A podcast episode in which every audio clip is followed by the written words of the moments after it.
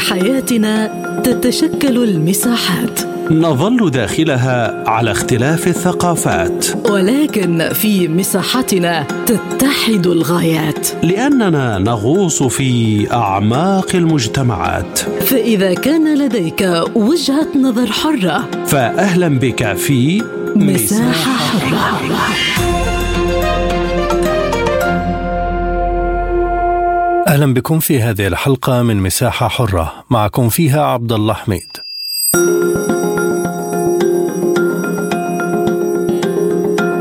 قررت الحكومة العراقية دعوة شركة غازبروم الروسية لتطوير حقل ناصرية في جنوب البلاد في إطار استثمار بغداد للحقل.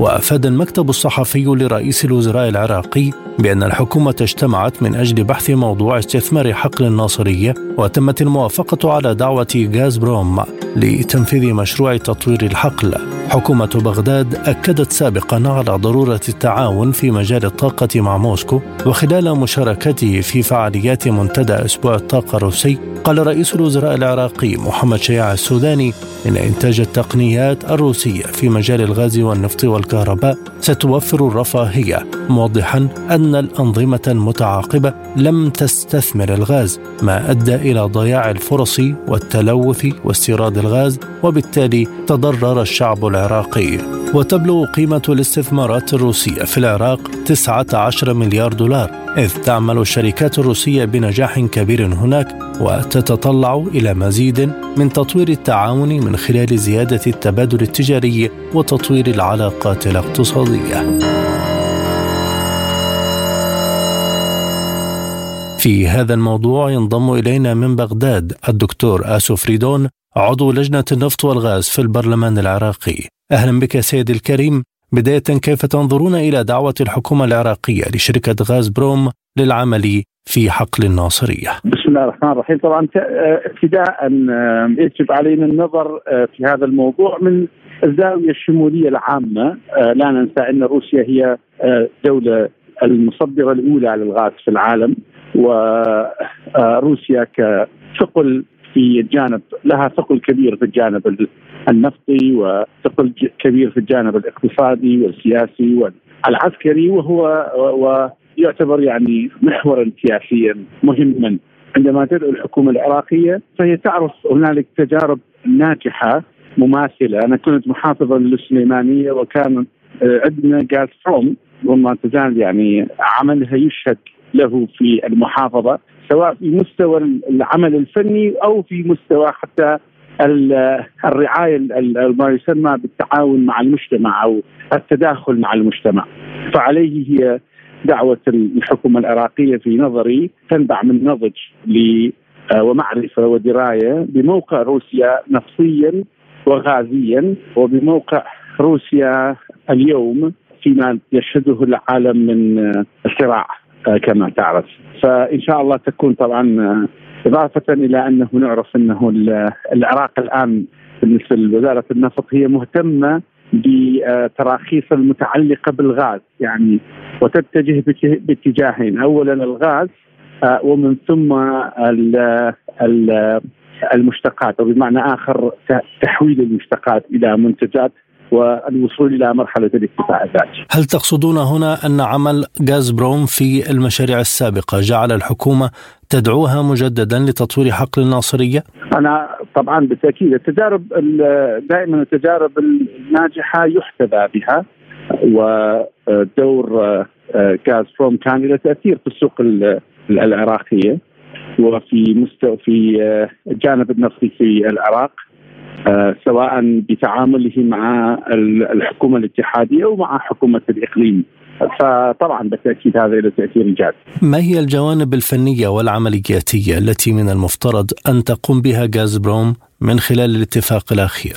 اولا هو طبعا النواحي الفنية هاي تترك للفنيين لكن بالتأكيد يبدو يبدو أنها سياسة الحكومة النفطيه يعني سياسة الدولة العراقية الآن في مجال النفط تعمل على أساس التقا يعني خلينا نقول التوجه إلى دول ذي الشأن في هذا المجال. وهذا شيء جيد طبعا هاي اولا. ثانيا آه، آه، آه، يعني تعتمد على الذين لديهم تجارب سابقة أيضا جيدة. ثالثا تسهل يعني هناك عملية تسهيل الآن في التراخيص الجديدة ومحاولة لإتمامها.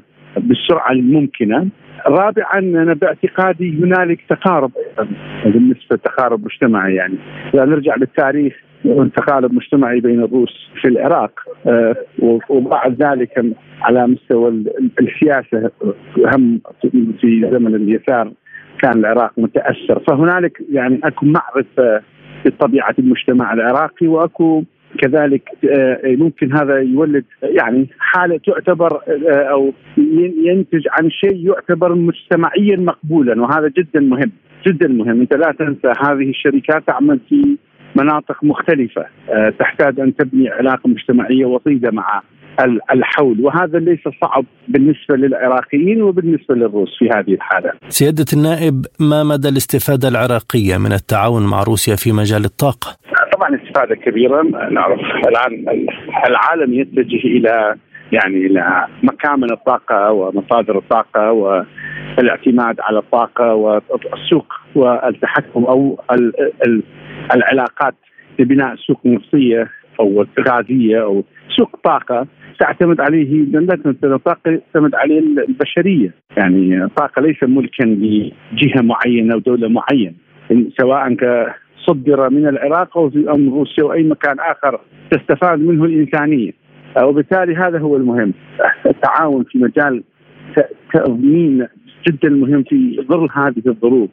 أي ضمانة للسوق لاكتفاء السوق الحالية واكتفاء الحاجة الإنسانية يعتبر الان ضروريا في ظل الظروف الحالية الموجودة. ما هي الاستراتيجيات أو الخطط التي تقوم بها المؤسسات العراقية ومن ضمنها طبعا مجلس النواب حتى تتطور الأمور في هذا البلد النفطي والوصول لدرجة الاكتفاء الذاتي؟ الإنتاج الآن في العراق العراق له قابلية على إنتاج أكبر، احتياء العراق هو احتياء لديه احتياطي كبير لكن هو ملتزم بالسوق العالمية وأوبك وإنتاج النفط. أما العراق قدرة لديه قدرة كبيرة. المهم الآن هو التحول أو التوجه نحو التوجه نحو مسألة تراخيص الغاز أو استخراج الغاز والإستفادة من الغاز المصحوب وكبسها واستفادتها هذا المهم الآن. وإضافة العراق الآن متوجه أيضا في توجه جديد ادى في مسألة الطاقة النظيفة يعني اللي هو ال sustainable energy اللي هو هذا جدا مهم. يعني لكي يتماشى مع اللي يتماشى مع السوق العالمية ومع مسائل الحفاظ على البيئة. فالعراق عرض خصبة من ناحية الإمكانية من ناحية الإمكانية والقدرة على الإنتاج. إلى أي مدى يساعد ذلك بغداد على تقليص اعتماده على إمدادات الطاقة من الخارج؟ بالنسبة لاعتماد العراق لا يعتمد في منتجاته الآن يعني في مشتقات المنتجات النفطية على الخارج وإلا وهذا ما يراد الآن. السياسة النفطية الجديدة أن تعتمد على نفسها في من خلال زيادة عدد زيادة عدد المصافي التحول نحو الغاز وإنتاج كبس الغاز وتقليل الهدر في الغاز المصاحب. ورابعا كذلك في مسألة الطاقة النظيفة لتوليد طاقة. يعني الآن تشتري العراق يشتري طاقة من الدول المجاورة يعني ككهرباء. ويشتري المنتوجات تهدف الوزارة إلى أن تبدأ عملية اكتفاء من هذه الناحية. كيف تخدم هذه الخطوة سيادة النائب في تحويل العراق في المستقبل إلى ممر اقليمي للطاقة كما تخطط الحكومة؟ طبعا بالتأكيد أي, أي كل مسألة العلاقات في مع الشركات تجعل مع الشركات الخارجية وخاصة العالمية والمرموقة تحمل اللي تحمل أسماء اسما في في السوق النفطية ستجعل العراق جزءا من عملية أو الترانزيت سواء على مستوى الترانسبورت النقل أو في مسألة الدخول في سوق الطاقة أو مو الدخول في سوق الطاقة وإنما احتلال مكانات أكبر في سوق الطاقة إلى أي مدى يمكن أن يتطرق هذا التعاون لإحياء خط أنابيب النفط كركوك بنياس بين العراق وسوريا؟ هذا مسألة مسألة سياسية بحتة وتعتمد وأيضا تحمل جانب أمني يمكن صعب مناقشته في أو الجواب على في سؤال واحد. تعتمد جدا على ما يحدث الآن في سوريا والعراق والظروف الأمنية، مع الاسف الظروف الإقليمية والأمنية حاليا صعبة وغير مؤتيه ولا بد من الوصول إلى حل سياسي. الأزمات المتراكمة في المنطقة قبل أن تؤخذ مثل هذه الخطوة، تعرف هذا الشيء هذا شيء مهم يعني. شكرا جزيلا لك سيادة النائب الدكتور اسف ريدون عضو لجنة النفط والغاز في البرلمان العراقي، كنت معنا من بغداد. من بغداد كذلك ينضم إلينا الخبير الاقتصادي الدكتور ادريد شاكر العنزي، أهلا بك يا دكتور، لماذا دعت الحكومة العراقية برأيك شركة غاز بروم بالذات لتطوير حقل الناصرية؟ السلام عليكم، شكرا على الدعوة. يعني هي أساسا الاستغناء عن التكنولوجيا الروسية أمر يعني يجب أن يستبعد. والخبرة التي تمتاز بها الشركات الروسية مو فقط غاز برو في أغلب الاختصاصات متميزة يعني وقائمة دولة وإمبراطورية كانت بنت دولة. فإحنا محتاجين شركات لحقل أي مفاضلة أي مفاضلة ومع كل الشركات يكون لها الأولوية. غاز بروم يعني صديقة للعراق قديمة التعامل وأعمالها وكبقيه الشركات الروسية، الطائرات الروسية تجي للعراق تجيب خدمات مو تجيب صواريخ تضرب. الطائرات الروسية تجي للعراق تجيب فنيين تجيب أدوات احتياطية مو تجيب أسلحة ودمار.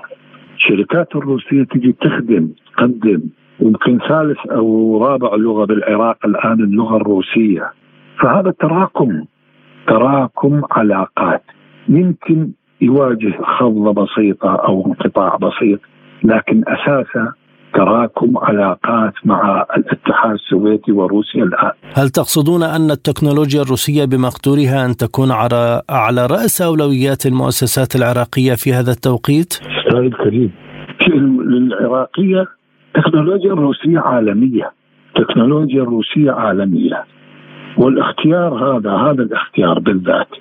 يعني لغرض معالجة أسرع المعالجة أسرع لموضوع الغاز بالذات. الناصرية ذي قار يمكن موضوع يعني الحقول به حديثة جدا وغير مستخدمة. الإسراع بهاي العملية تم الاختيار والأمور السياسية لها دخل في التأخير وفي الإسراع. لكن كان اختيار صائب وصحيح وفي محله لإنقاذ أو لتسريع الاستفادة من الغاز العراقي عن طريق هاي الشركات اللي اكو تفاهمات سابقه معها ومواقفها كلش ايجابيه. ناهيك على موقف روسيا يعني معانا على طول الخط وفي كل الاوقات. وهذه تؤخذ بنظر الاعتبار سواء من الحكومة الحالية أو أي حكومة تجي. وأنا شخصيا أنا شخصيا يعني كلش كلش مع هاي الفكرة في الأوقات الحرجة وبدون منافسة وبدون دعوات وبدون إشكالات. دعوة مباشرة ويسموها direct invitation تعالوا راح تصير بشروط متقاربة مو شروط مفروضة من قبل الشركة تجي. بشروط وآليات متقاربة بين جهات المعنية والشركة غاز بروم. وهي ذات سمعة عالمية. برأيك كيف سيكون شكل هذا الاتفاق الجديد بين الجانبين؟ يعني هو دعوة للاستثمار وليس دعوة للتنفيذ فهي العملية تسهيل استكمال أنا أرجو أن يكون استكمال الاستثمار للحقل ومع الفقرات الأساسية واللي هي مكافحة التلوث وغاز ليس للإنتاج ليس للاستخراج والإنتاج إنما عملية متكاملة تصنيع وتوصل إلى حد الاستهلاك للمواطن والتصدير وإذا أمكن يصير سلسلة صناعية سلسلة إنتاجية بحيث يستنفذ كامل المواد الموجودة بالغاز لغرض عملية التصنيع وهي عديدة سلسلة من الصناعات. وبطريقة خلوا يجربون المشاركة BOT ال تي هذه مشاركة participate مع غاز بروم لأن أيضا إحنا عندنا خبرات بالغاز وبالنفط لكن ما نعطيها ما أعطيها يعني مجال للغرض العمل. دكتور ما الفرق بين هذا الاتفاق وأي اتفاق سابق قام به العراق؟ والله سيدي الكريم إحنا بس لا ياخذ الوقت ما اخذ توتال. صار له خمس سنين متفقين ومع ثلاث حكومات. ولا ياخذ ما اخذ الاتفاق على جولة التراخيص الخامسة. يعني من خلال قناتكم ومن خلال وسائل الإعلام الأخرى الإسراع بالتنفيذ. يعني لا يكون دعوة رسمية وحبر على ورق وننتظر. كل الأمور مهيئة للتفاوض والدخول بالعمل والإنتاج والمواصفات والشروط كلها مهيئة. توتال صار لنا أربع سنين خمس سنين. ننتظر ان تسوي مكتب. يمكن غاز بروم عندها مكاتب سابقة. فيعني اللي أرجو أنا كشخص وكمواطن أن تكون يكون الاسراع وهذا أيضا يقع على عاتق غاز بروم. بالحركة والتحرك أكثر. يعني خلي إذا اشار صار عندنا مثلا لدى الدولة مشاغل تيجي وبأي ظرف من الظروف. يعني هم ما شاء الله مغامرين. والاستثمار في المناطق الملتهبة هو استثمار إيجابي. الرأس الماليين يقولون الرأس المال جبان. هسه هنا راس المال الشجاع اللي يجي يأتي. إذا كان هناك عندهم معلومة على الوضع بالعراق. على ماذا تعتمد اذا مسألة الوقت للإسراع في هذا العمل؟ والله التدخلات في كل الاتجاه يعني السيد السفير السيد وزير الخارجية الروسي والشركات العاملة هنا الروسية قدم إذا كان هناك مقترح أو دعم لأن دولتنا يعني مجهولة بكل شغل بكثير شغلات جانبية وليس أساسية هذا أساسي إحنا محتاجين حركة أكثر من الجانب استغلال هاي الفرصة. حركة أكثر من الجانب الروسي يتحركون أسرع. كان يطالبون بامور سهلة لكن هي أساسية. يعني تحديد المكانات الحقل أسوي أربع خمس مؤتمرات مع وزارة النفط والمختصين بأمور الغاز. في سبيل يعني أن يكون هناك تواجد وإسماع.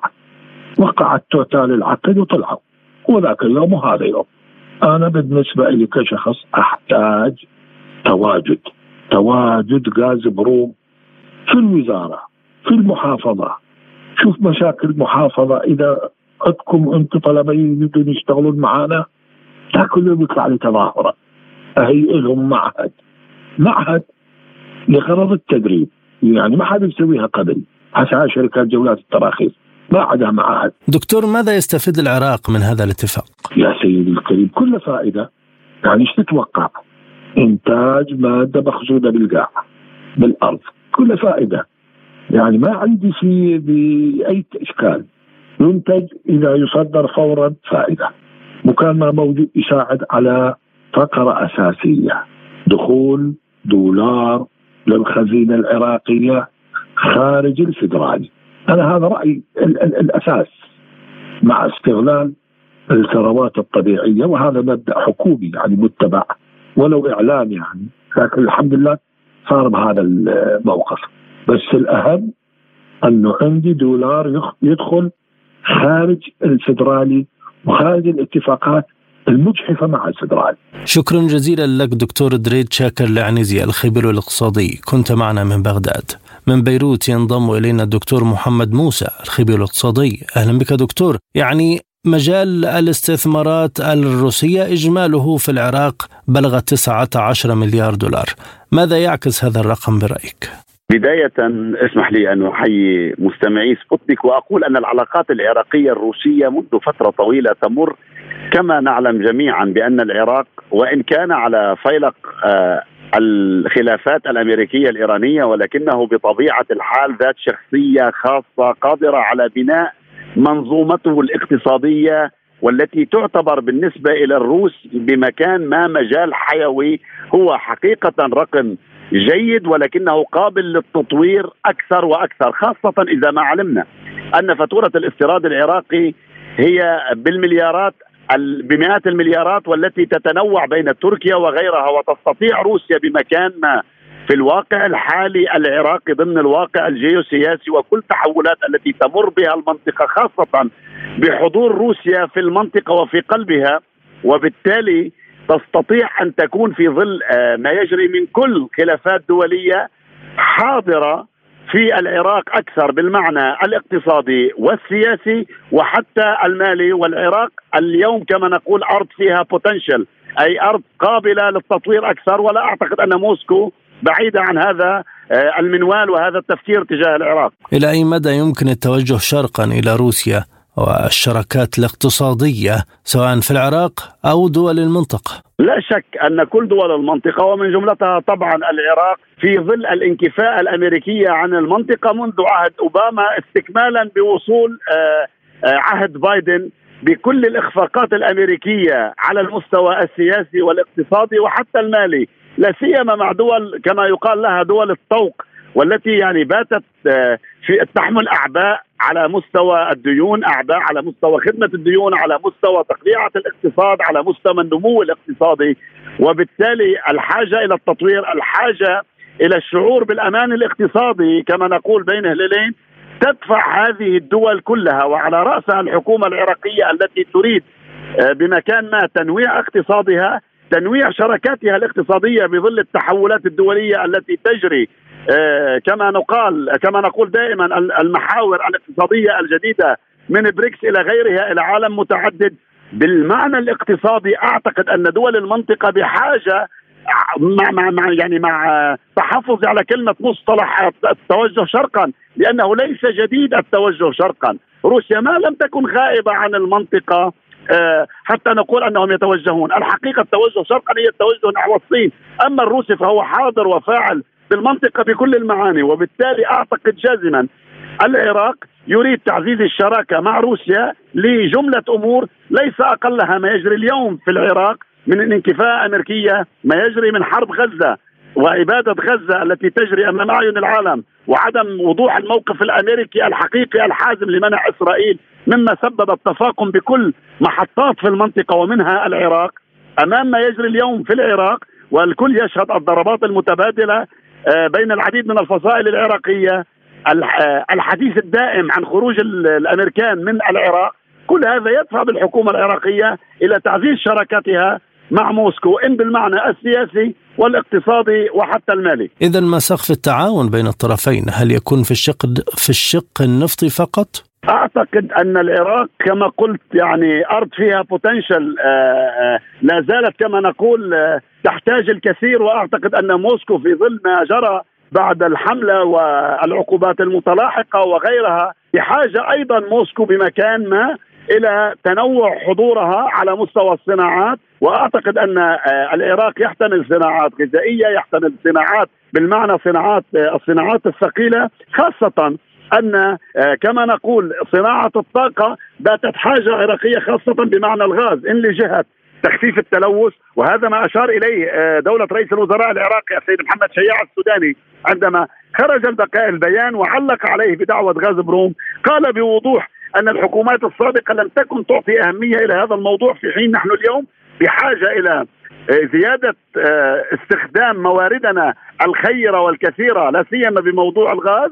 الخطوة الأولى واللبنة الأولى بدأت مع الرئيس بوتين بأسبوع الطاقة عندما التقى آه، السيد السوداني وكان هناك الرغبة من الطرفين لهذا الموضوع. جاءت الدعوة اليوم من الحكومة العراقية. أعتقد أن اللبنة الأولى تبدأ بمسألة الطاقة ومسألة تطوير آه، آه، الناصرية ويبنى على الشيء مقتضاه. وأعتقد أنها خطوة أولى كما نقول في مسيرة الألف ميل لأن العراق يريد بمكان ما التعاون مع روسيا وأعتقد أن الروس أيضا باللحظة الاقتصادية يريد التنويع يريد الحضور في هذه المنطقة. الاستثمار في حقل الناصرية إلى أي مدى يفتح عملا جديدا للاستثمار بشكل أكبر مع روسيا وزيادة الأرقام البينية؟ لا شك الحديث عن 19 مليار هو رقم لا أقول ضئيل هو رقم جيد ولكن قابل للتطوير خاصة إذا ما تحدثنا عن آه، التطوير بالمعاني والمحطات التالية. إذا ما صار تطوير على مستوى الصناعات الغذائية على مستوى الصناعات الدفاعية وعلى مستوى الطاقة بالعموم. ولا أتحدث هنا فقط عن الغاز وتطوير حقل هنا وحقل هناك. هناك لابد من بناء شراكة استراتيجية حقيقية بين موسكو وبغداد تقوم على جملة أسس أولها التعاون الاقتصادي التعاون السياسي حاجة البلدين آه، بكل يعني لكل بلد على طريقته وبالمحصلة هو قرار عراقي حقيقي بالتوجه نحو فتح آفاق جديدة مع موسكو لرفع هذه الأرقام. يعني ليس غريب إذا ما نظرنا إلى الإقليم عبد الله بكل بساطة ننظر إلى العلاقات الروسية التركية. بعض المحطات وبعد تحويل آه، آه، اسطنبول إلى hub point إلى الغاز ما المانع بالنسبة إلى موسكو أن تذهب إلى العراق وهي القريبه جدا وتمتلك كما نقول شبكة أنابيب مربوطة مع إسطنبول لتطور هذه العلاقات خاصة بعد الحديث عن طريق أوروبا وطريق الهند التي استثنت الكثير من الدول العربية ومن جملتها العراق وتركيا وغيرها. وبالتالي